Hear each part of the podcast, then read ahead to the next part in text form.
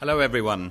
I'm Chetan Bhatt. I'm Director of LSE Human Rights, and I'd like to warmly welcome you to this special event hosted by LSE Human Rights to mark United Nations International Human Rights Day.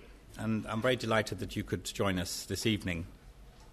United Nations International Human Rights Day, which is on next uh, Sunday, the 10th of December, marks the day at which the UN General Assembly adopted the Universal Declaration of Human Rights in 1948. Some of you who've uh, kept in contact with developments with LSE Human Rights would also know that this is one of the important occasions where we are relaunching LSE Human Rights uh, under the umbrella of the Department of Sociology. And LSE Human Rights will remain the focal point for research, teaching, public engagement, and a whole range of different research activities at LSE regarding human rights. But it'll be expanding its, its, activities significantly in the department. And this includes new offerings in master's programs. Two new master's programs are being proposed, and a number of different uh, events and research projects and public engagement and impact events. So we very much hope to welcome you at the new LSE Human Rights in the near future.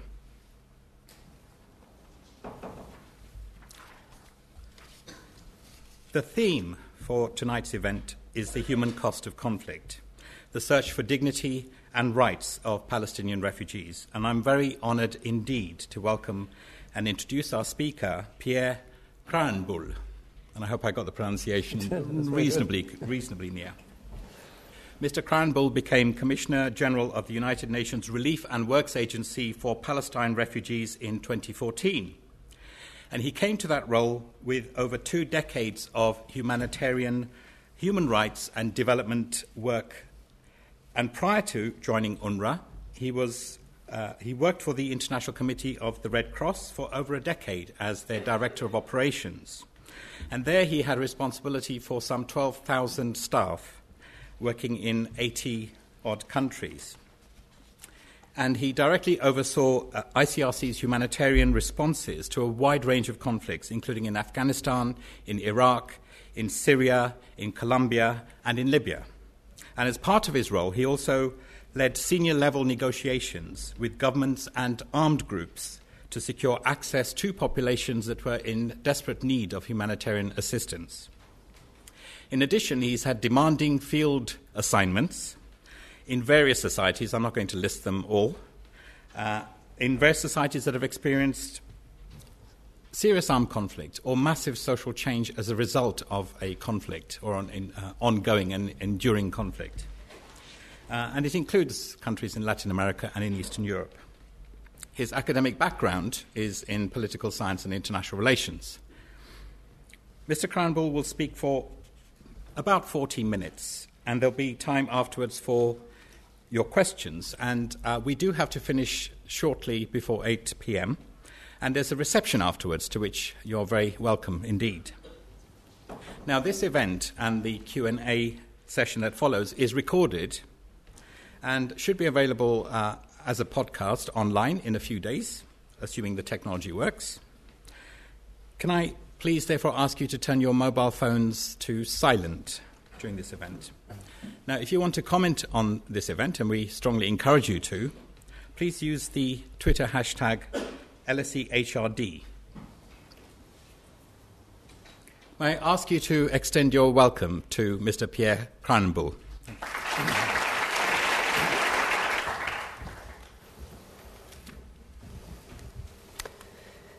Good evening, ladies and gentlemen. Thank you so much, uh, Chetan, for the invitation to you and to Heidi uh, Friedel Mergrisi, my personal appreciation for the opportunity to address you this uh, evening and to share some thoughts on the situation of Palestine refugees in the Near East and on the work of UNRWA. But um, before doing that, I really wanted to start by sharing a few more general thoughts and focusing on three points that I feel very strongly about after working in situations of armed conflict for the past 27 years. The first is the need to robustly reject the notion that wars are inevitable.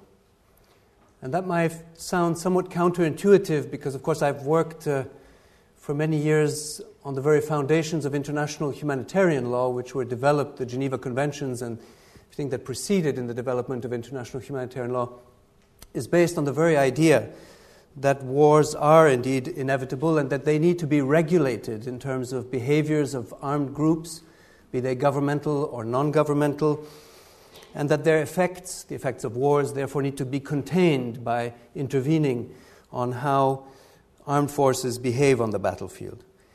But after working in war zones uh, for those many years, I simply cannot reconcile myself with the idea that wars are inevitable, and that is because of the enormity of the human cost of armed conflicts. And I'm struck by the fact that over the past two decades, the international community, in its broad sense, has focused and pursued two types of strategies in response to situations of armed conflict and war that we see uh, in the world. One strategy that the international community has pursued is military interventions. And I have to say, personally, I'm very struck by that because there really isn't any evidence that any of these military interventions have brought stability to any of the countries where they have taken place. And so to see again and again, whether it was in Afghanistan, Syria, Libya, Iraq, or others, military interventions being pursued was something that struck me. And then, of course, on the other side, I saw the international community focusing very much on another strategy, which of course, I should be advocating for, and I do with passion, which are humanitarian forms of assistance in situations of armed conflict. And I think they are very necessary, and obviously, uh, the persistence of conflict triggers deep responsibility to take humanitarian action. So, my argument here is not to say humanitarian action is not needed, and I think this is, on the contrary, very necessary. But the reliance on military interventions that bring further instability and certainly don't resolve conflicts, and humanitarian action that doesn't address the root causes of conflict, showed the limits of the different strategies that were pursued by the international community. And I would argue that one of the big problems in today's uh, forms of intervention is the great weakness of political strategies to actually resolve conflict. And here, I think nothing would be more important today, certainly in the Middle East, but also beyond, to see greater investment in political conflict resolution strategies, not conflict management. And for many of you who might be involved in or studying the different strategies that uh, international community and member states pursue, there's been so much over reliance on conflict management. You can manage conflicts for decades by the way, one example is if you manage conflicts and if you invest and over rely on conflict management, you get 70 years of UNRWA. And that cannot be the future for any society or for any uh, community on this planet. Now, of course, I often hear, as you must, that people are very skeptical about the possibility of seeing and achieving success in conflict resolution or in political forms of mediation. I have to tell you, I have very little time for skepticism. So, whenever I encounter it, and I do very frequently in meetings with ministers and diplomats, I always say that skepticism is one of the least sophisticated forms of surrender uh, to the notion that wars are inevitable, and we must absolutely avoid this. My second point is the need to reject anonymity in death and suffering. All of us use statistics for numbers of victims, numbers of displaced people, amount of aid distributed in a given context. And of course, I will also be using a few statistics this evening. I hope not to overwhelm you with them. But suffering, I have to say, and you know it well, is never anonymous. It is always deeply personal and individual. And I want to give you two examples of students from UNRWA schools who have gone through individual tragedies over the last few years. Batul is a student, a Palestine refugee student from Syria, that I met for the first time two years ago when visiting the Ain el Helwe camp in South Lebanon. And she and her story is that when her family and her left and tried to flee the camp that they were living in in Syria, because of the violence and the fighting, she was on her way to Lebanon and they tried to reach Lebanon. She managed in the end with her mother, but on the way she lost her father and one of her brothers. And when I met her, she was introduced to me by the school principal in the UNRWA school in the Ain al Helwe camp, and she was among the highest performing students in that school. And there really isn't, and the school principal said to me, I can't explain to you how, out of the trauma that Batul has gone through, she has been able uh, to develop such strength, courage, and determination in her studies. Another story is of uh, Ahed, who's another one of our students in Gaza, and whom I met when I handed over to her uh, a, you know, a series. There was a, a, an event in Gaza where I handed over certificates to high performing students. My colleagues warned me that the first student that would come up to the podium had a very in, important story to tell. She had recovered from a seven month long coma, which she endured when her home in Gaza was hit by an airstrike during the 2014 war. The home was destroyed. Her, you know, she was brought to the hospital, was seven months in the coma, and when she woke up, the doctors told her that her mother and one of her brothers had not survived the strike. And she was again one of the high performing students in the schools. I tell you the story about the two sides of suffering but also strength because that is my experience in war zones. And it is very important that we see this individual dimension of both suffering, but that we also avoid the endless characterization of people as victims, because that is the very thing that prevents us very often from recognizing their humanity and also their potential.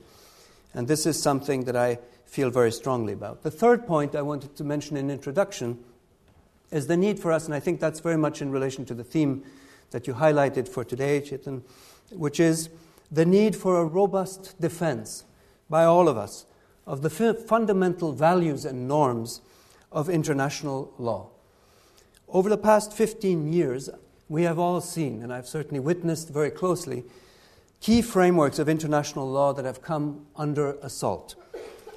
Post 9 11, I witnessed this very closely with the Geneva Conventions, the heart of the international humanitarian law treaties that regulate the behavior in armed conflicts and that impose rules on parties to conflicts. In the immediate aftermath of September 11, of the September 11 attacks, there was a narrative that developed in academic circles, in political circles, sometimes in media, that suggested that simply the Geneva Conventions were no longer relevant to today's armed conflicts.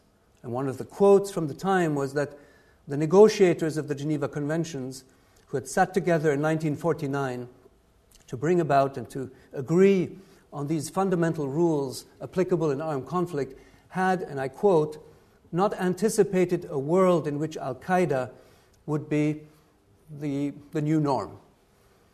Well, that was certainly factually correct that people in 1949 had not anticipated the world with Al Qaeda. But it's not a very interesting point because they had actually just survived the greatest calamity that mankind had ever, and in this particular case, I think we can underline mankind, had ever inflicted on humanity, which was the Second World War. So they had, these negotiators survived everything from Coventry to Dresden, from the Holocaust to Hiroshima, they needed no additional imagination of the horrors that humanity can inflict on humanity. And therefore, what we had with the Geneva Conventions and what they produced was a minimal but vital legacy of World War II. And this is something we need to protect with every of our energy and determination. And this applies, of course, also to the Universal Declaration of Human Rights it applies also to the 1951 Refugee Convention and international customary law relevant to refugees. And all of these have been under attack in one form or another in recent years, and we must robustly stand in defense of them. Standing in defense of these values and norms is not done by simply reciting their articles. This is done by carrying these vital frameworks into the fields themselves, sitting down with armed groups, facing the parties that violate these conventions and engaging in open dialogue with them, again, in the field or in international fora. Now, this brings me to the situation of Palestine refugees and to UNRWA. As you're familiar, UNRWA was established in late 1949 following the forced displacement or movement of populations and of Palestine refugees, of Palestinians, following the creation of the State of Israel. And they were displaced and fled into what is today uh, the five regions where UNRWA operates West Bank, including East Jerusalem, Gaza, Syria, Jordan, and Lebanon. Originally, 700,000 Palestinians were driven from their homes. Today, we have 5.3 million Palestine refugees, so essentially the equivalent of the population of Scotland, of Norway, of Singapore, of Ireland, even larger than Ireland, that uh, live throughout this region and for whom UNRWA has direct responsibility. 1.2 million are in the Gaza Strip, close to 800,000 in the West Bank, over 2.2 million in Jordan, just under half a million in Syria, and about 280,000 in Lebanon. Now, what does it mean to be a Palestine refugee in the region today? Well, one way to think of what it means to have been uh, part of a refugee community for now up almost 70 years is to think about it in the following terms. If I were to ask you, or if you ask yourselves, what landmarks of human history you would name that come to your mind since 1950, you know, what would you list? Well, you might list the Korean War, 1950 53. You might list the beginning and the end of the Cold War.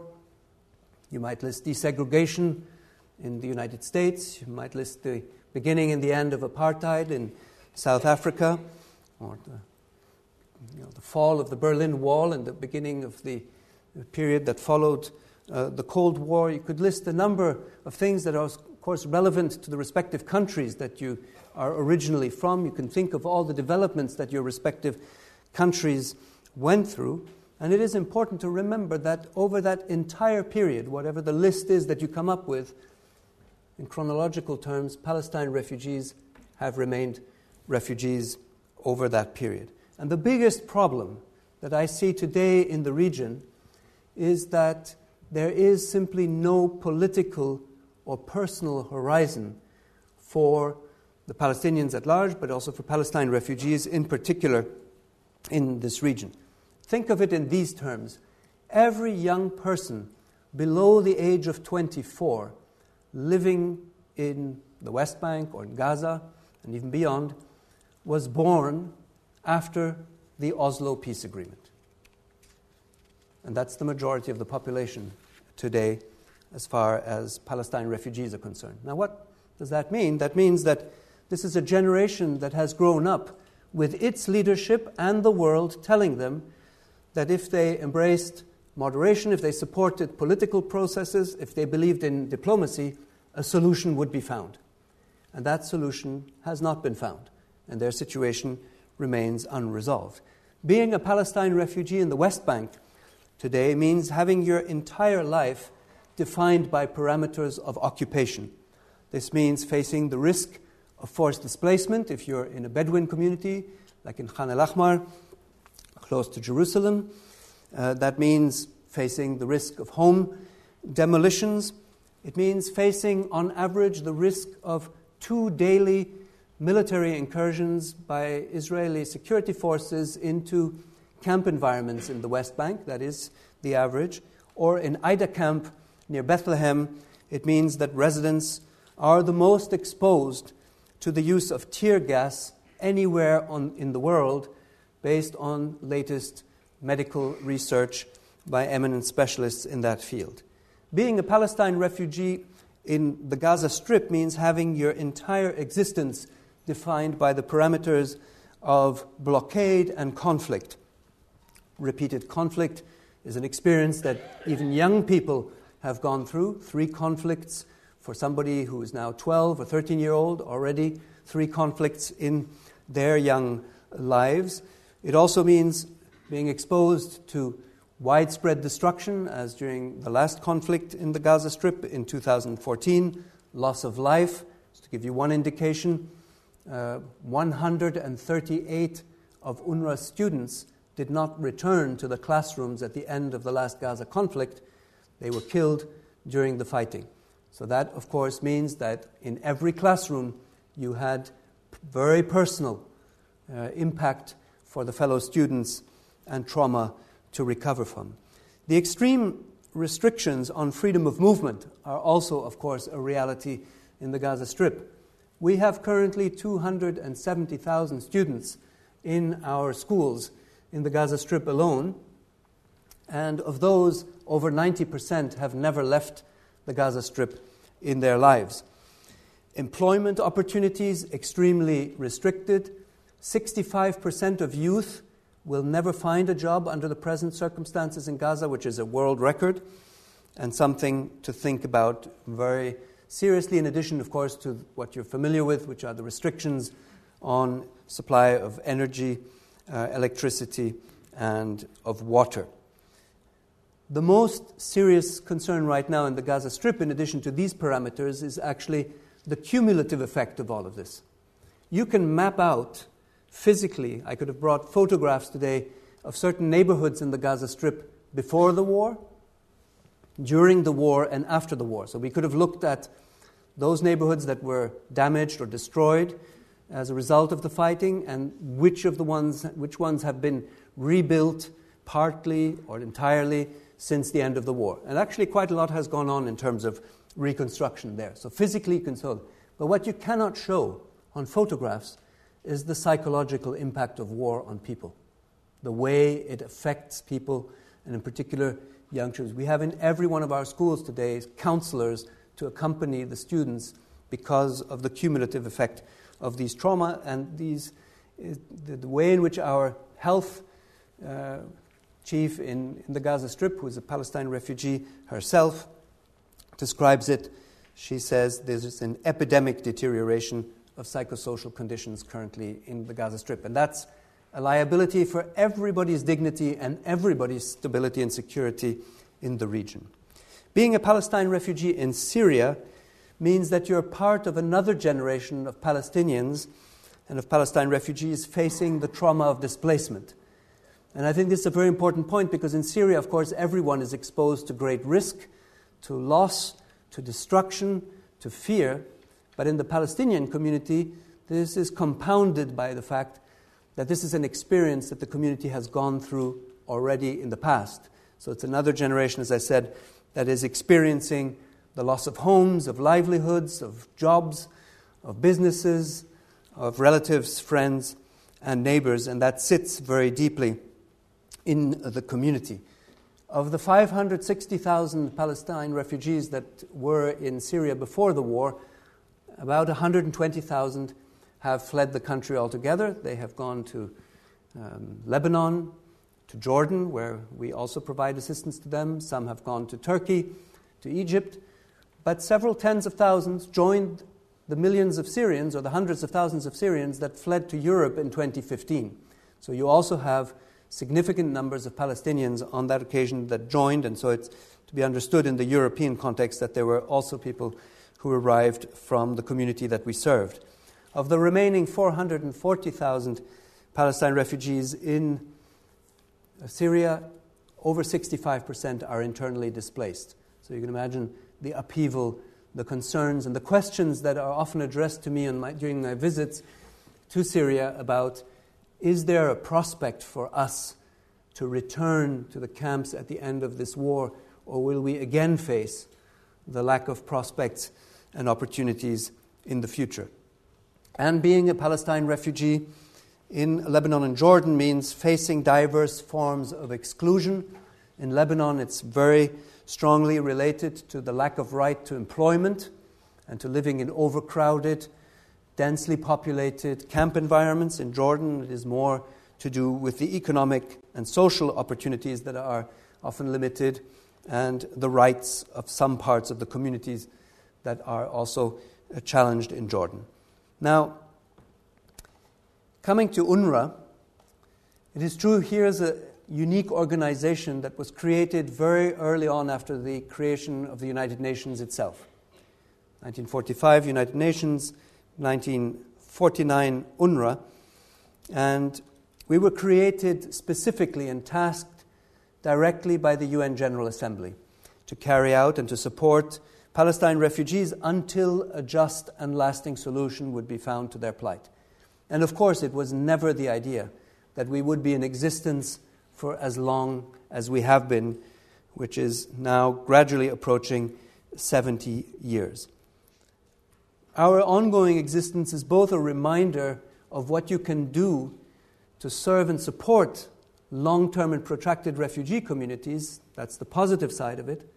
But we have to be honest that our continued existence is also a daily reminder of the failure of political action to bring about a solution to this protracted and highly polarized conflict.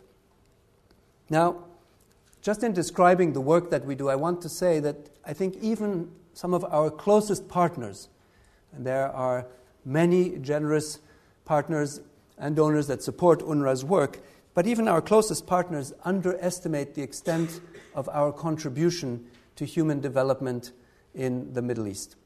And I say it very humbly, but also because it's very important to give credit and recognition to the generations of staff members who have invested in this. What I mean by this is, for example, that we have had over 2 million Palestinians graduating from UNRWA schools since the 1950s. That's a very significant contribution to the preservation of skills and opportunities.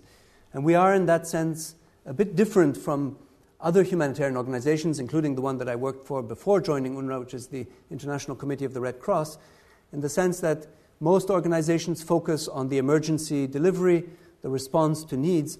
UNRWA is also a quasi state like service provider in key areas such as education, healthcare, relief and social services, and other forms of intervention. Now, my biggest discovery when I joined UNRWA is the work that this organization does in terms of education.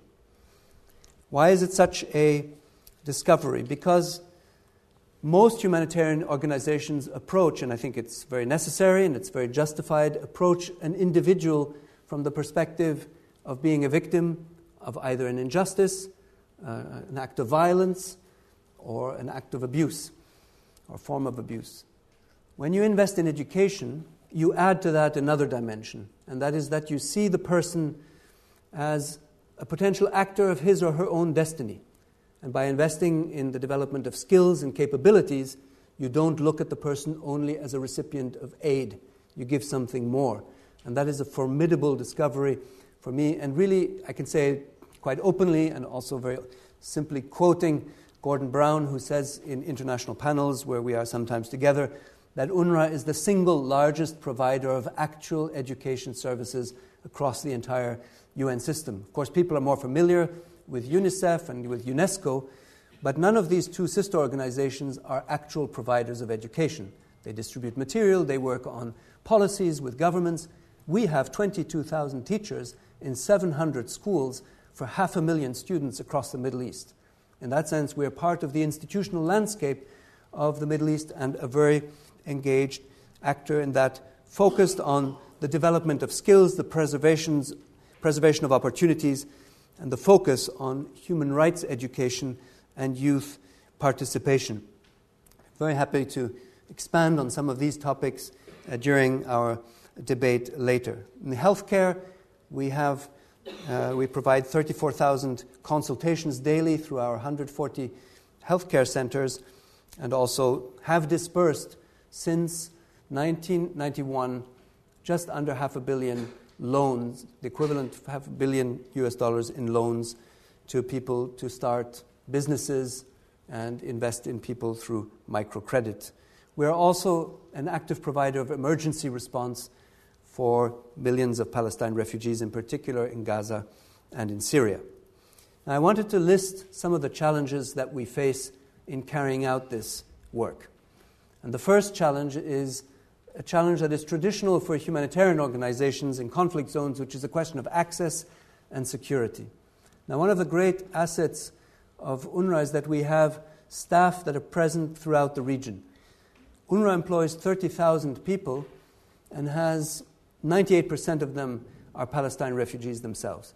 So I have colleagues right now in Aleppo, and I went to Aleppo to thank them in March for the extraordinary work that the 239 UNRWA staff have carried out because they've kept all of our schools and clinics open throughout the entire conflict without interruption. Now, it takes a lot of courage to do that. And the same was true during the Gaza conflict in 2014. But we've also paid a very high price for that. We lost 11 colleagues during the 50 day war in 2014. We've lost 20 colleagues in Syria since the beginning of the conflict, and we have 25 who are missing.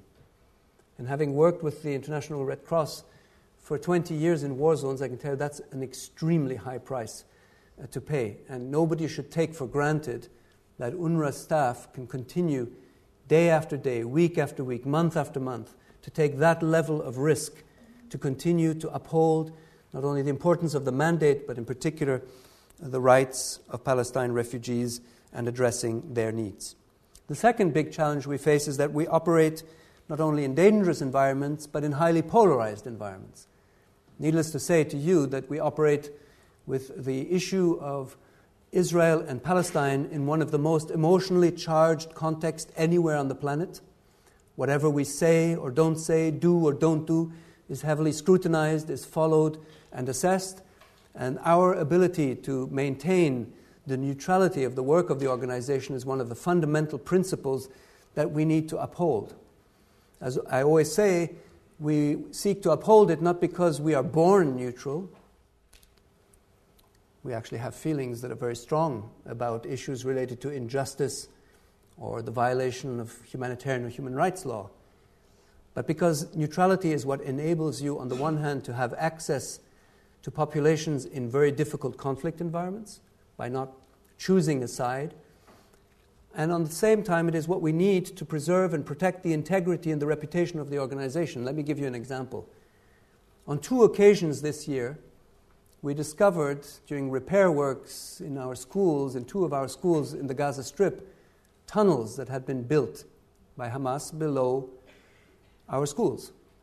So it is very clear whatever affects or threatens the security of students or of staff or threatens the integrity and reputation of our organization, we will mention, and we did, denounce it unreservedly, and ensure and work towards the avoidance of repetition of such situations. Now, that in a conflict zone is easier said than done, but we were very clear in the positions that we took this year. And would any other party interfere, and would that be any others, including Israel, we would also take these positions, as we did during the 2014 war, when some of our schools were hit by artillery fire from the Israeli security forces.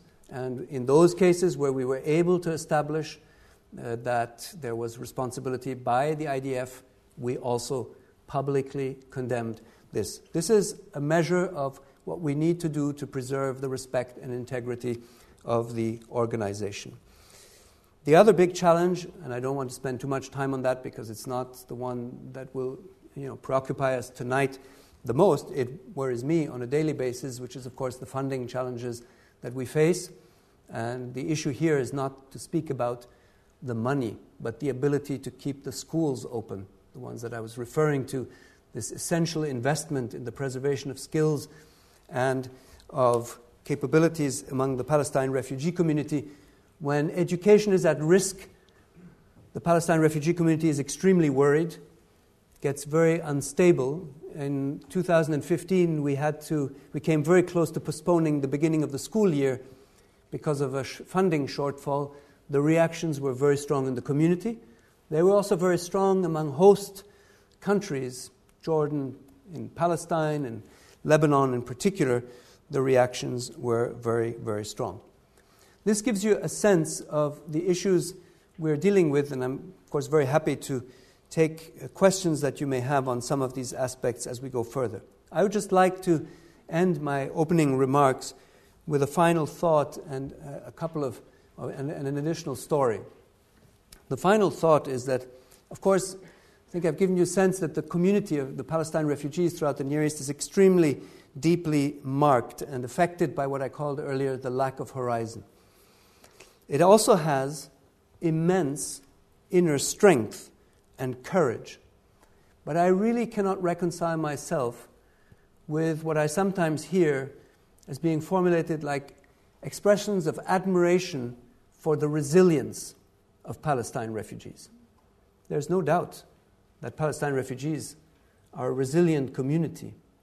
But it isn't enough for a world that is doing very little to resolve the problem in political terms to simply admire people's resilience. Resilience is something that we all have to deal with the inevitable traumas of life, like losing a parent or dealing with a, an unexpected uh, disaster. But there's nothing inevitable about the situation of Palestine refugees. It is an issue that can be addressed politically, can be resolved through a negotiation. And so to simply hide behind inaction and admire somebody else's resilience in a situation of injustice is something that I find unacceptable. What is more important is to act for the respect of rights and for a solution to be found.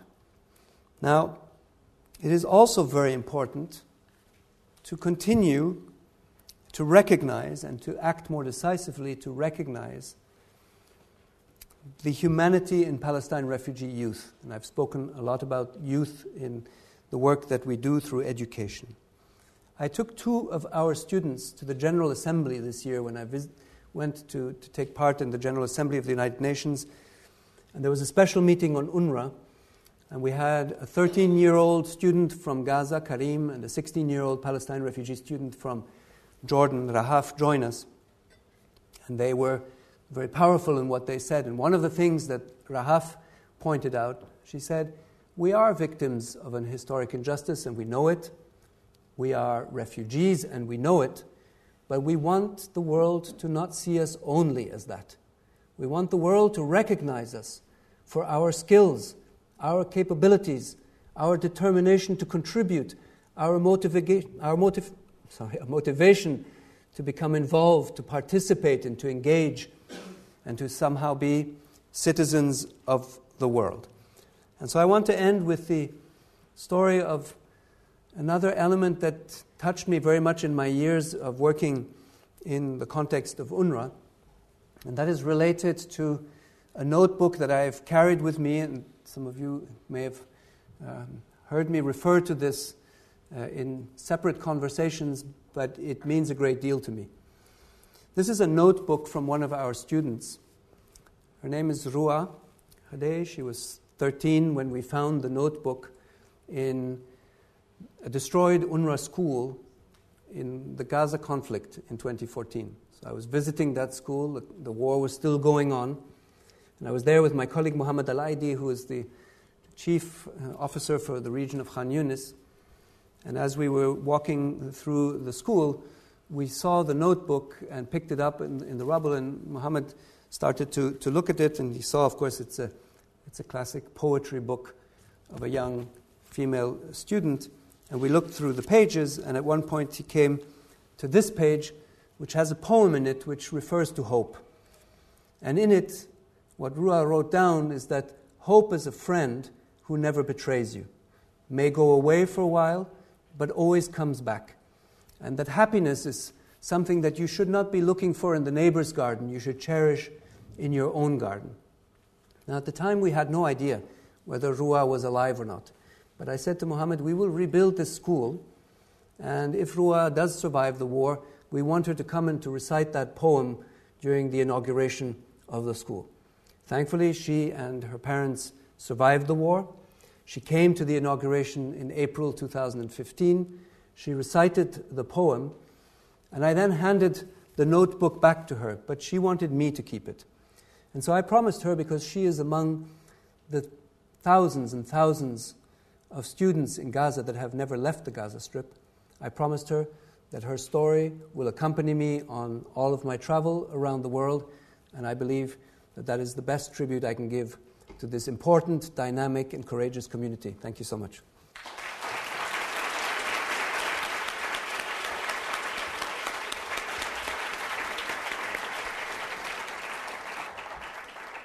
Thank you very much indeed for, for a very powerful and moving and enlightening lecture. Thank you very much, Pierre. Thank you. Now, we have uh, some time for questions, and I know many people will have questions for our speaker. So I'll take questions in groups of three, uh, perhaps more. We'll see how we go. And I'd like maximum participation from, I know there are a lot of students here. I'd like to hear from you. Uh, and so if there are more questions, we'll see how we go in terms of time. But I'd like as much participation from the audience as we can manage in the time that we have. Also, you'll see our really wonderful LSE stewards. Sometimes they're referred to as stewards. I don't know why. Uh, LSE stewards uh, with the red t shirts who come with a microphone to those who've raised their hands. And so please wait until they're with you and have uh, holding the microphone in front of your face before you ask a question. And um, please do that because everybody in the audience can then hear what you have to say. And I know this can cause a short delay, but please be patient. Also, when you ask your question, can I ask you to state your name and uh, your organization or your affiliation, please? And can I please request we don't have any long statements or, uh, worse, long speeches? Uh, a good rule of thumb that I always use is that your question should be much shorter in time than the answer you expect. Gosh. Okay, thank you. So um, I'll keep a lookout for who'd like to go first. This gentleman at the. Oh, right to the very back, yes. So that's going to involve a run uphill. We have very fit stewards. Thank you. Get the ball rolling. Um, Pierre, wonderful talk. Really, really enjoyed it. And uh, I must say, what a worthy um, thing it is that you do. Um, I can't argue with anything that you say. And I suppose you must have had many conversations in amongst your uh, peers about geopolitics, things like uh, in- interest groups like the arms industry. So, how can we really expect with hope and goodwill? So, my name's Luke Hamill. Um, I am involved with the Palestine Return Centre, Parliament um, Committee. Uh, so, how can we, with good hope and a room of nice people, just hope this will change when we have really huge interests of people? You know, let's take the situation in Saudi, for example, where, you know, what on earth really, how can anyone understand what's going on? But one suspects with all war, you only have to go back to the Second World War and the First World War that you mentioned. We all know who gained massively. That was the banks, the arms industry. So that's my question. Okay, thank you. And uh, I saw another hand. No? Is that our only question for this evening? Oh, just here at the front. Sorry, you have to run all the way down now. Right at the back. Um, my name is Nat Guarapet. I'm a graduate student from uh, Human Rights, um, LSE Human Rights Center. Uh, my question to you is that uh, what would be the best possible world for Palestinian refugees, in your opinion? So, the best possible. World. World. Yes. Interesting, very interesting, sharp, penetrating question. And we have a question just at the front here. Hi, my name is Nick. Um, I'm an undergraduate English student. Uh, I just wanted to ask as uh, the plight of the Palestinians um, becomes something which doesn't necessarily have a foreseeable end to it, uh, does the role that UNRWA has to play uh, change as uh, initially being a, a relief agency to something more long term and more sustainable? And um, will politics eventually play a role in that? Because you talk about conflict management as opposed to putting an end to something like this. Uh, is that a relevant point for UNRWA? Okay, excellent question. Thank you. And I think we'll just take one more question at the front.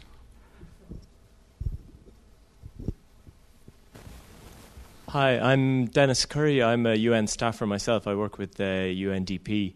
Um, and my question was about uh, the UN coherence in response to uh, human rights issues. And we know recently, most particularly in Myanmar, there's been large questions about that, and previously in Sri Lanka. So I wondered if, uh, if you had any commentary about uh, the coherence of the UN response in terms of human rights in the, in the situation of the Palestinian refugees and um, the effectiveness of of the Human Rights Upfront initiative and, and how that is playing out in that, in that context. Thank you. Okay, and I think we can probably take one more question right from the very front. Frank Judd, Frank Judd former governor and, and emeritus governor of LSE. I found your address very powerful. The last time I was myself in West Bank, I was so struck by the cheerfulness of so many people that I said to them, How is it that amongst all this oppression, daily humiliation, and all the problems that confront you, you remain cheerful? The answer came very clearly. Oh, they said, because we're certain the future is ours. Now, the question I ask in that context is how long have we got before this inevitably, and you say war is not inevitable, but in which we actually make the inevitability of an explosion with dire consequences for the whole region inevitable. And may I just tag on to that my particular anxiety about the regular arrest of children by the Israeli army, taking them to detention very often against the Geneva Convention in Israel, and the treatment of these children when they are arrested. How is that building a future of hope for conflict resolution surely it is just investing in alienation. Thank you. Thank you very much. I know there's a lot of questions, but Pierre, don't worry. I have a track. I've kept track of them all. Uh, some of them overlap very massively. So. Thank you. Thanks to, to all. And look, uh, with the interest groups and, and how we deal with. Well, it is absolutely clear that in every conflict zone you have multiple interest groups, some political, some economic, weapons, and, and others. And I think the reason why I feel it is so important not to give in to despair in relation to some of those trends and interests is when I see, for example, what mobilization led to uh, the Ottawa Treaty on the ban of landmines and the ability to actually influence the, and to put weapons that have been, you know, used and that have been used indiscriminately for, for decades that suddenly were uh, banned in their use. Now we know there some people will violate rules that have been put, but there was a, a widespread mobilization, civil society, states, international organization. The same happened when the process was led to the ban on cluster munitions. So I think the, the, the thing that we need to stay very strong on is there will always be interests, there will always be people who will benefit from conflict, and then there will be part of the world that will mobilize against such trends. And here we cannot surrender, we cannot give up to, you know, and feel depressed, because when you see the realities that are created in conflict zone by these weapons and by some of these interests, we need to stand firm, whether we believe in the action of the United Nations with all of its strengths and weaknesses, whether we believe in the mobilization of civil society and having individuals connect with all the instruments that we have available today for interest groups, different interest groups, positive human rights related interest groups that can mobilize and get. I think today we probably have, we live in a time where the ability to mobilize around these issues is available to all of us as individuals, as groups, as communities, and we can even do it transnationally. So there is really no excuse to sit back and say, and certainly we should not allow, you know, what looks inevitable to just continue because it's always been like that. And so I think, uh, you know, I take your point as, as actually something where we should be encouraged to do more, to continue to raise issues, and in particular, as I said, to talk about the actual consequences. You know, we're not talking about issues we're not in a science lab where we're testing things. Maybe it explodes, maybe it doesn't explode. Everything that I'm talking about has real implications. Let me give you an example. There are, there's currently a big focus on Palestinian reconciliation between Fatah and Hamas and all the things that are happening. So, what I, of course, hear a lot in the international community is people say, oh, well, we've, we've been there before, the Palestinians, let's wait and see let's not commit right now. But again, there's nothing theoretical about this exercise. If in six months we would meet again and see that this reconciliation has failed, we should at least not say it has failed because we failed to support it sufficiently. We failed to believe that it was important enough. Because the consequences in the West Bank and in Gaza will be, you know, not theoretical. They will be real for people who struggle every day to try and preserve a minimum of dignity and respect for their rights. So let us think that there are interest groups, but maybe we can offer you know, a counter narrative from a different perspective and create interest groups of our own around human rights and the respect of human dignity. What would be the best possible world for, for Palestine refugees? It's a really it's a, it's a challenging question because it's actually um, one that you know students uh, Palestinian students should link up with you. Um, hopefully one day directly face to face, but if not through uh, video conferencing to, to discuss. But I think the one thing I can say with certainty is that the best possible world for Palestine refugees, and really I say this being very proud of the work we do, is not another 70 years of UNRWA, for sure. But it's the dignity of having a state of one's own that one can contribute to building in full respect and security with the neighborhood and in learning to interact and to deal with these things and to contribute to one's own process of development. Because as much as I know from many Palestinians and even young Palestinians that there is recognition and respect for the role that UNRWA plays in providing these key services, in particular education and healthcare, but also others, I also know deep down, because I think of it, how would I react myself? There can only be also an ambivalent feeling about the daily reminder that UNRWA still needs to be there in view of the fact that no political solution has been found. And that is a way of saying the world hasn't lived up to its commitment to resolving this. So I think the best possible world is one in which Palestinians can contribute to establishing and building their own state, have their own destiny in their own hands, and then develop relations in the neighborhood that are based on respect, recognition of everybody's humanity in the region. Um, the question about uh, the no foreseeable future and does that impact the way in which UNRWA evolves over time is actually it's a very powerful and important question. And in a way, we've been confronted with that over time already in many forms because the very original mandate that was given to the organization was really to deal with relief and avoid starvation among the Palestine refugee community in the first sort of couple of years and everything. And then it gradually shifted to more human development focus. And that's because it became longer term.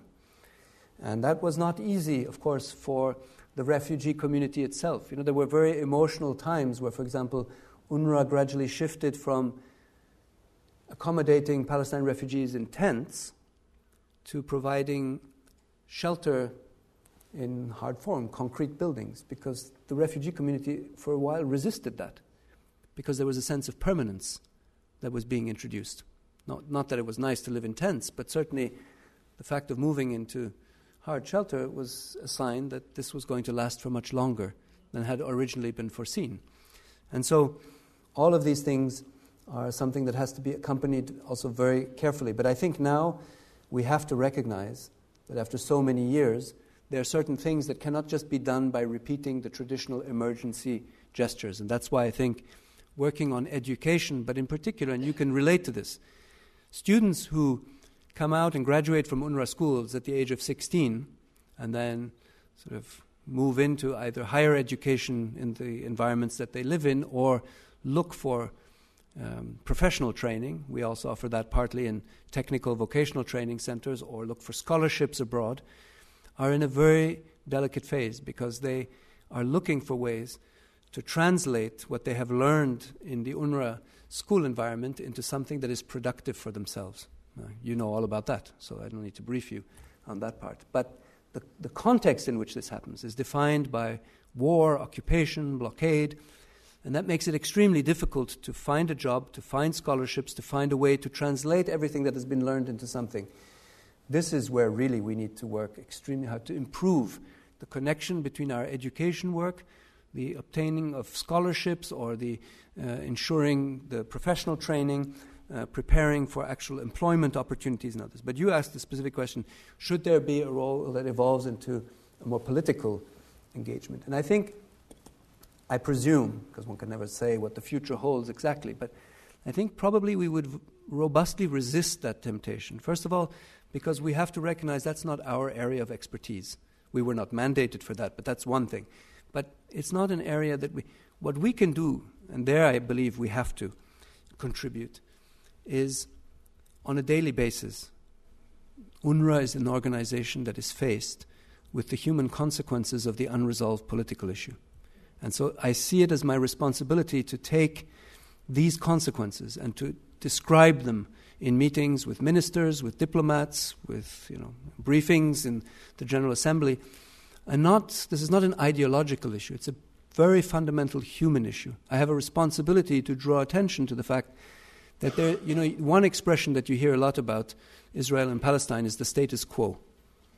That's the kind of cozy expression behind which one hides one's unwillingness to act. Oh, it's a status quo. Things are much more acute in Yemen and in Syria, which, no doubt, if you count the casualties per day today, it's more acute in Syria or in Yemen. But static it is not. For nobody affected by occupation is it static. And you know, you can relate to it. I was born in 1966, and if and I can describe to you as you can, you know, everything that I did and where I lived and where I traveled to and where I studied and my first uh, professional experiences. And if I had been born in Jenin or in Hebron, I would have lived that entire period under occupation. That's what it means. Forget the ideological considerations that we may all have in our minds. That's the reality in human terms. That's my responsibility to bring it and to say that political inaction is a very dangerous strategy because we may decide to close our eyes right now on Gaza, but beware of when we reopen them because nothing will have been static in the meantime. And I think that comes back uh, later to, to the, the, the, other question that was raised about how does one, maybe I just go straight to, to your question, Frank, about, you know, there's both the arrest of children you, you describe, but also how does one keep hope and what hope, you know, where is hope in that regard? And I think um, the point here to have in mind, yes, first of all, um, detention under the Geneva Convention is not foreseen outside of the occupied territory itself, so to detain in Israel is an, is an issue in and of itself. But the impact, of course, on children to have to go through detention and everything that that means is so deeply traumatic it would, you know, merit a, um, a session of its own. But I want to come to the point on, on hope that you highlight. You know, one of the things that I was struck with when I went to my, on my first visit to uh, the Gaza Strip, I met, and that was just before the 2014 war. I met a group of uh, Palestinian business leaders in Gaza. And one of them described what was one of his biggest fears related to the situation.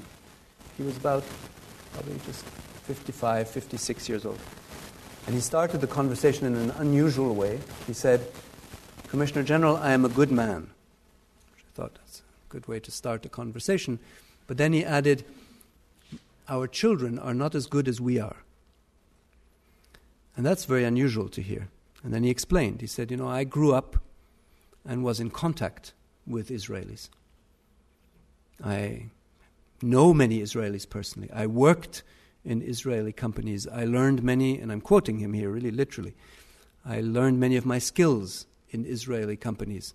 And even today, he said, I can pick up the phone and call Israelis that I know personally, and I can discuss issues, and we may disagree on many things, but I can say in all honesty, and I'm still quoting verbatim, I can say in all honesty that I am still able to take some of the Israeli concerns into consideration despite everything that I live. But our children, he said, have never seen an Israeli in their life because the separation is now so complete and the same is true, because I have discussed it with Israelis, for Israeli youth. There simply isn't anymore a contact with the Palestinian reality unless you see a Palestinian from the West Bank working somewhere on a building site in Tel Aviv or somewhere, or you're actually deployed as a security force in the West Bank and then see Palestinians at the checkpoint or at the crossing points. So, what basis are we allowing to develop here in terms of future coexistence? Because, however we see the situation, a time will come where dialogue will be required, and I don't need to say it here with the experience of Northern Ireland, a time will be required where people will have to sit down and find a solution. And this separate reality, these separate realities, are simply not providing the basis for that in, in the future. The coherence of the UN response on, on human rights, well, I think, again, uh, we could do a whole program on that. I think there's very serious work to be done to improve. I think there is genuine effort out of the initiative that you mentioned, which is the human rights up front. But, you know, as always, then comes the test of reality. And so, you know, if it's about, for example, um, reviewing the behavior of armed forces in relation to children in armed conflict, there wasn't an ability to produce an outcome on that in, in the context. Or, and so it's clear that the UN will always be observed, and I think at times uh, critically, for the strength and the clarity of its statements, its messages, and also its efforts about human rights in the context. I thought that the Secretary General's visit at the end of the month of August was actually a good visit. He had some very clear messages on settlements, for example. He had also clear messages on violence and uh, you know firing of rockets or others out of Gaza. But in particular, he also had a very strong message about the necessity to preserve the basis for the two state solution, saying that there really wasn't an alternative. And that's, of course, something that is debated in many circles. But so I think this will always be a very big test. And we know because of the combination of different interests in the region, there can be a lot of pressures there. But I think, um, you know, at least there's an attempt to streamline it and to improve the alignment between New York and the field, I guess, on some of those things. Okay, thank you very much, Pierre, and sorry for the having to speak for so long with those number of questions. Uh, we'll take a shorter, shorter number of questions. So can we have the, oh, Forest of Arms. So right at the very back, the lady right at the very back. If you could please say your name and, and who you are and ask your question, please. Okay, uh, my name is Farah. I'm a, a master's student here at the Women Peace Security Program. Um, and my question I appreciate the fact that you mentioned the example of Batul, the Palestinian Syrian, because there are many examples where, on one hand, Palestinian Syrians are being denied the help of UNHCR, um, and then on the other hand, they're stuck because UNRWA is ill equipped in countries in the region. So, could you speak more about the coordination between UN agencies or the lack thereof? And also, to use your word, um, is UNRWA able to mobilize, uh, given that under Obama's administration, the largest uh, foreign aid package in history was given to Israel, and then U.S. continues to also be the number one donor to UNRWA. So, two questions. Sorry, but. okay, thank you. Uh, right to the very front. Um, Actually, yeah. Sorry. Do you want to ask your question while this uh, steward is coming down? Yes, go ahead. Yeah. Uh, Burcu Yaşar, uh, LLM student from King's College London. I would like to ask a question Could about. You speak up a bit, please. I would like to ask a question about the situation of Palestinian refugees under Geneva Convention 1951. Uh, so, there, um, in the Article 1D of the Geneva Convention 1951, it brings an um, non-applicability clause and um, uh, the um, the convention is not applicable for people who, are, who seek protection from uh, UN ag- agencies other than UNHCR, so UNRWA in this case. And they, uh, if this protection cease, ceases to exist, it, like this, if this protection has ceased, then uh, they become ipso facto refugees.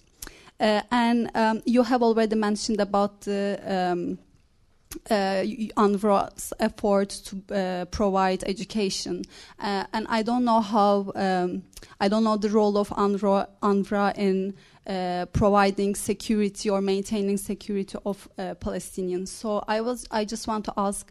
Um, whether we can uh, can we think a situation, a case where a, a Palestinian um, is registered with UNRWA in a place where UNRWA is operating, but actually the protection is not meaningful or um, a refugee is um, uh, a, there is no um, uh, a, the, the, a case that, where there would be a need for that person to flee uh, another country and seek protection under Geneva Convention 1951. Thank you. Is that a dissertation topic? thank you. Thank you. Um, there were two people just here. So, lady just on at the end, and the man behind you. If you could just raise your arms a bit higher.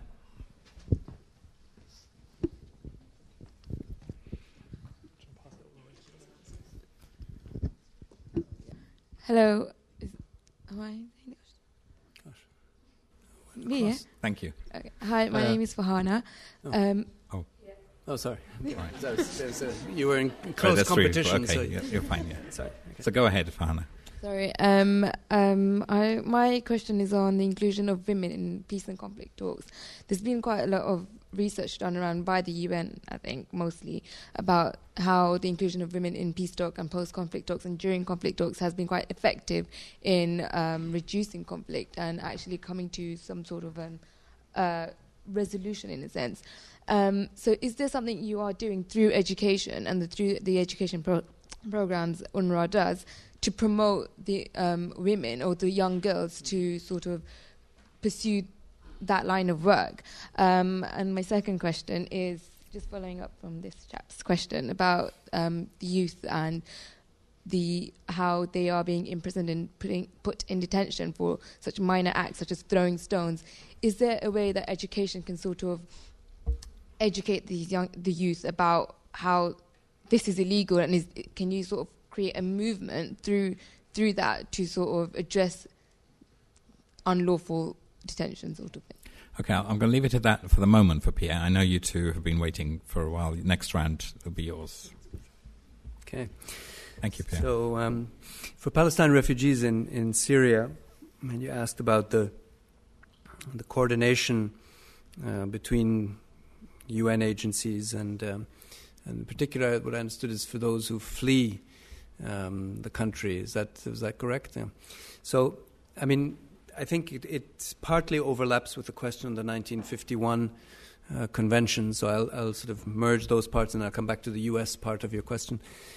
I mean, the way in which it works is that the mandate that was given to UNRWA in terms of response to needs of Palestine refugees focuses and ex- exclusively focused on the West Bank, Gaza, Syria, Jordan, and Lebanon. So if a Palestine refugee flees from Syria and arrives in Lebanon, this person is integrated into the UNRWA service delivery. All children have access to our uh, schools in Lebanon or in Jordan, the healthcare provision, or any other form of support.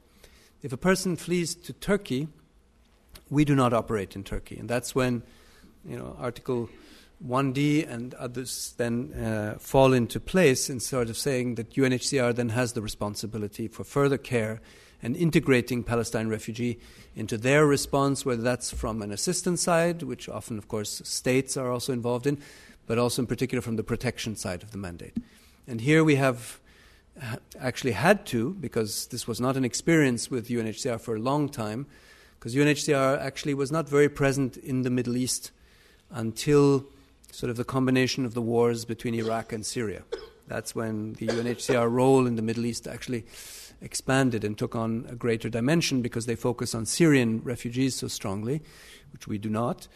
But in countries where Palestine refugees arrive, such as in you know, principle every other country than the regions that I've referred to as being UNRWA mandate, UNHCR has then the direct responsibility. So we discuss with them uh, their assessments of uh, where Palestine refugees have arrived, what their situation are, and try to follow up. We try to monitor and have an understanding of currently, for example, how many countries around the world Palestine refugees have arrived in from Syria. So, for example, there are Palestine refugees have arrived in Laos, others have arrived in Brazil, most of them, of course, now in the meantime in Europe, and others uh, very much also in, in the region.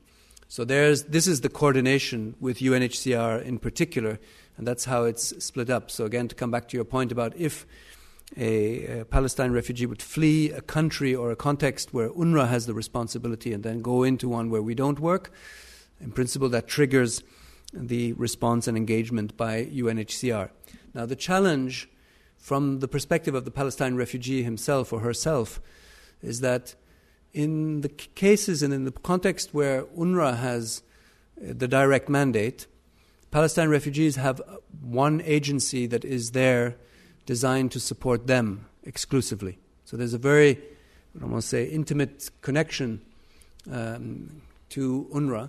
And when a Palestine refugee arrives in a country where we don't work, it is, you know, it's, it's a challenge for them to orient themselves, to find the anchor, the link to UNHCR, and to ensure that while UNHCR is taking care of hundreds of thousands, if not more, Syrians, the Palestinians are not forgotten in the middle of all this. And this is where we work to, together with UNHCR to try and avoid uh, such situations. So I hope I addressed the coordination and the uh, Article 1D uh, with that uh, response and happy to follow up if you need more material for whether that was a, a dissertation or not. happy don't uh, have many many colleagues here will be very willing to provide more information. Coming back to the US, look, let's be very honest, it's always for every humanitarian organization a challenge. On the one hand, because we have a remarkable support, as you indicated, from the US, and historically, the United States has been the single largest donor to, to UNRWA. And of course, in the region, is not always necessarily perceived as a neutral actor, and therefore, in perception terms, that brings a number of issues with it. But to be very frank, the way that I look at this is from a slightly different perspective. I look at it from the following perspective UNRWA is not a self declared actor. We were mandated by the General Assembly of the United Nations. And through this mandate, the member states of the General Assembly have committed to provide voluntary contributions to ensure that we can implement this mandate. And that's where the role is anchored. So I see the resources as coming from member states of the General Assembly and that gives us the strength and legitimacy to act. So I recognize, you know, the, the dilemma that you're pointing to, but it is an absolute necessity for us to mobilize as broad a basis of support as we can. And I've been pursuing that in a variety of countries. So we, we have very strong links into Gulf countries.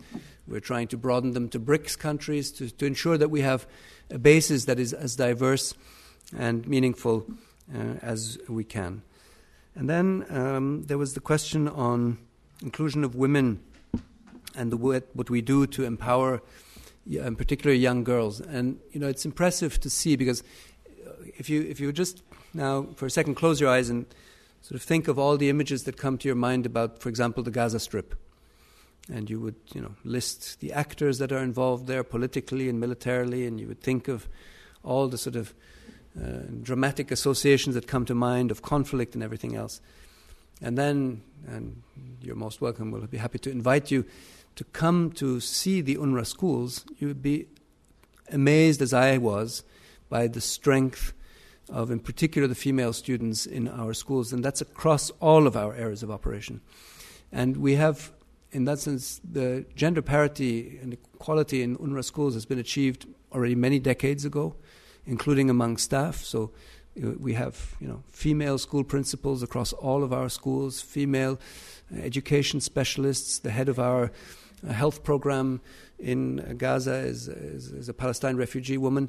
And so I think there's, as you know, we really do a lot. And I'm with this. The last thing I'll say is that we do everything we should be doing. There's a lot that we still need to improve on and learn from.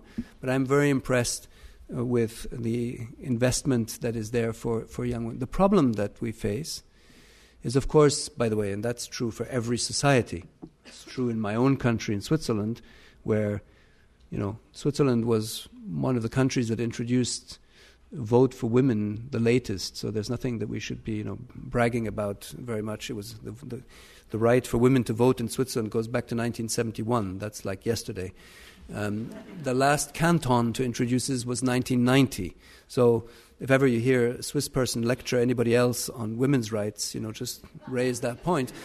And uh, to add to that, that despite the fact that it's fully assured by our constitution, women still don't get equal pay in many companies in Switzerland. So let's just put it in the right context before we all go out and tell the rest of the world what they have to do.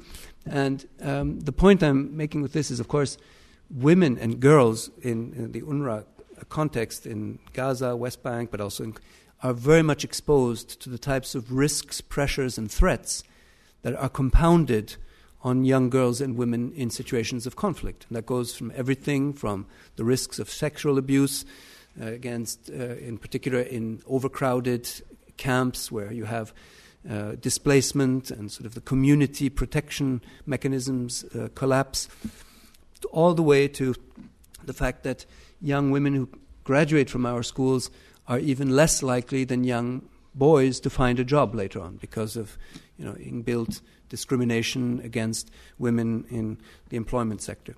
Now, that is a thing, there we still have a very big task. That's, of course, not in our hands alone, but we absolutely want to ensure that in our schools and also in the student parliaments, so for example, the president of the Central Student Parliament of the Gaza Strip until the end of last year was a young 15 year old girl, Razan, who was extremely forceful. So when I proposed that we increase, for example, the contacts between students across all of UNRWA fields, she said, Commissioner sounds like a very good idea, but I have one condition. She said, We are not prepared to have these contacts via VC because we want to meet our brothers and sisters face to face. And so, you know, they are very committed and energetic students. And so I think there's a lot that we can build on. There's actually a very formidable capacity among our students. But it's true that once they leave the direct school environment, that's something that has to be taken care of um, in greater detail. Okay, I'm, I'm very conscious of time, and I, and I know that um, Pierre has been talking all day today, and uh, you know we're very glad to have him here. And I know two people have been waiting, um, but I'm wondering if it's possible for you to, if Pierre is kind enough for you to take questions uh, from people later. I'm wondering also to invite you for to hold regular office hours next week to help our students with their essays and dissertations. Um, but, but I do think, because I've got a few other things to say, that uh, we, we should end now. We have uh, coming to the end and run out of time for questions. Before I give my formal thanks to Pierre, I'd like to tell you about just a few forthcoming LSE human rights events next term. And these include Samuel Moyn speaking on human rights in the neoliberal maelstrom. So you have to come to that. That's on 7th of February. And an event with our very own Francesca Klug on the Universal Declaration of Human Rights at, nine, at 70. Should we rejuvenate it or retire it? So that'll be an interesting and provocative event. And then Radha Ivory speaking on 12th of February on the governance of transgression, which is about corruption and transnational criminal law. So we hope you can make some of these events. And if you'd like to be informed about other LSE human rights events, you can sign up online to receive our electronic newsletter or follow us on Twitter. I think we're approaching 14,000 followers on Twitter. Please try and make that 15,000 before Christmas. I've been asked to, asked to tell you that. Um, we can't give you a gift prize if you do, but you might get a nice welcome tweet in return. And finally, can I thank Pierre Krahenbuhl for coming to speak to us this evening?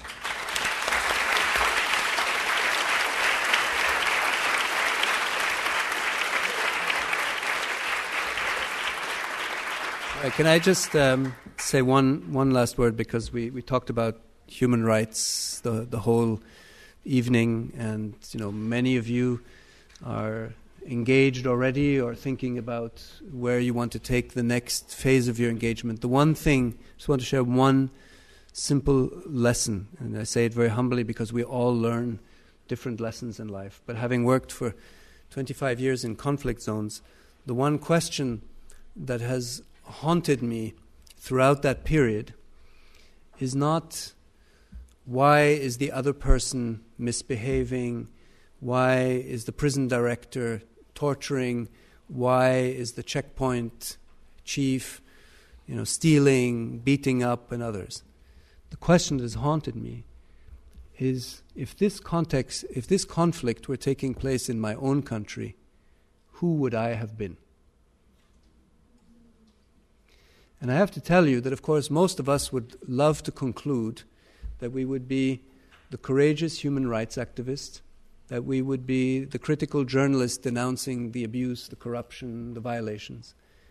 But the most likely response to this is, especially in this case, as a man, the most likely issue is that you end up being caught up in the conflict itself, drawn into by one militia, one party or the other, And when I looked at people caught up in conflict, I always asked myself this because I think the only honest answer I can give to that question is that I don't know. And it's not because I want to escape a difficult question, but because by answering that, I just want to be very honest with myself because there is no other test than if you're faced with the question itself. And the question can be, like I experienced with many families in Bosnia, for example, during the war that a militia walks up and knocks on your door and gives you two minutes to decide whether you want to join them, but then have to shoot the neighbor because he's from another community as the first act of your allegiance to the group, and then you've crossed the threshold forever, or whether you have the moral strength to resist that and then are shot yourself with your family. You have two minutes to decide it. And I can assure you that we can only answer on the spur of the moment whether we would have the strength to preserve the values that we hold for certain and for dear. And so, what I want to just give you with you on this is in the work that we do in human rights and in humanitarian environments, the key, in my experience, is not to judge the other. And that's a very difficult thing because I've sat in front of many prison directors trying to have access to the detainees and wondering why is this person in this position? But I understood I can better influence him if the approach that I take is not to judge, but to recognize that under similar circumstances, I could be that person. And the only way to preserve myself from ever being that person is to remain very alert, attentive, not to take anything for granted in life, and to continue to be very determined on upholding the fundamental values that we think are important. Thank you so much.